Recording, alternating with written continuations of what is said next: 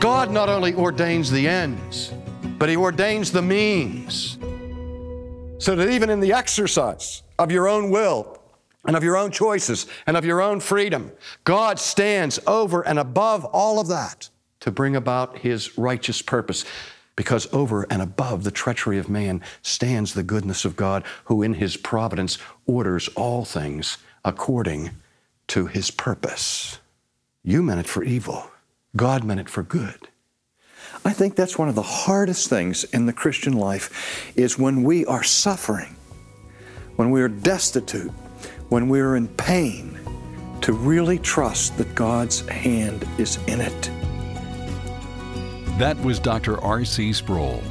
To discover today's special resource offer, visit renewingyourmind.org. That's renewingyourmind.org.